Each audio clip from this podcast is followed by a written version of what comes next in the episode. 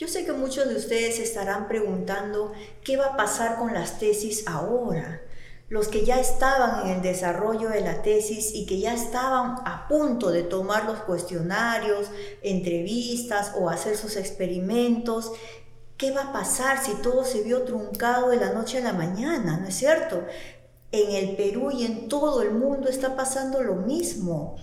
Ya los alumnos no están yendo a los colegios, los alumnos no están tampoco yendo a las universidades, los trabajadores tampoco están yendo a las empresas. Entonces, ¿qué vamos a hacer? Esa es la gran pregunta que todos ahora se están haciendo. Es, es, terrible ahora porque inclusive las universidades eh, no están atendiendo, a pesar que todo es vía online no están dando la atención debida a los estudiantes. Los chicos están desesperados porque están viendo cómo pasan los meses, va a acabar el año y no van a poder avanzar sus tesis. Entonces, ante esta situación, ¿qué podemos hacer? Chicos, yo les tengo que dar alternativas, porque de eso se trata. Hay que buscar la salida como de lugar. Por ejemplo, ayer conversaba con una de mis alumnas de tesis online que está haciendo su proyecto, recién va a terminar ella el proyecto con alumnos de un colegio, porque los test que va a tomar son para adolescentes. Entonces le dije, mira, lo primero que se me ocurre es lo siguiente, coge alumnos del primer ciclo, porque todavía son adolescentes, de la misma universidad y facultad donde tú has estudiado, ¿ya? O sea, de colegiales pasa a universitarios del primer ciclo.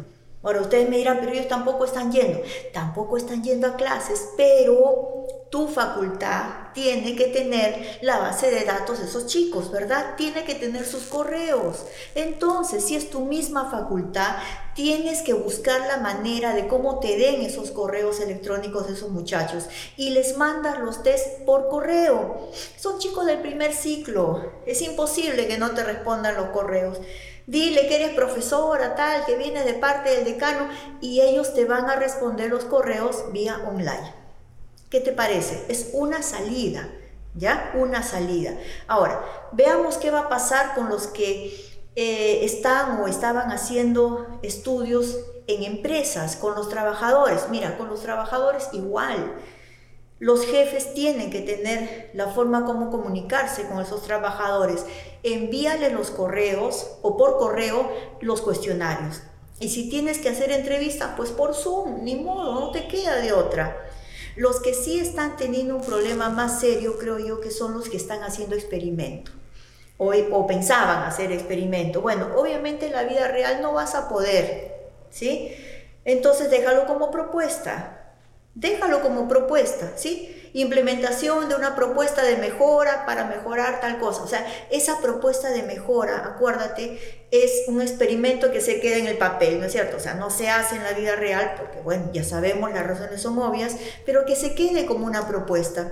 Pero escúchame, amigo, amiga, que, que estás ahora viendo este video, no te puedes quedar. No vas a esperar a que esto termine.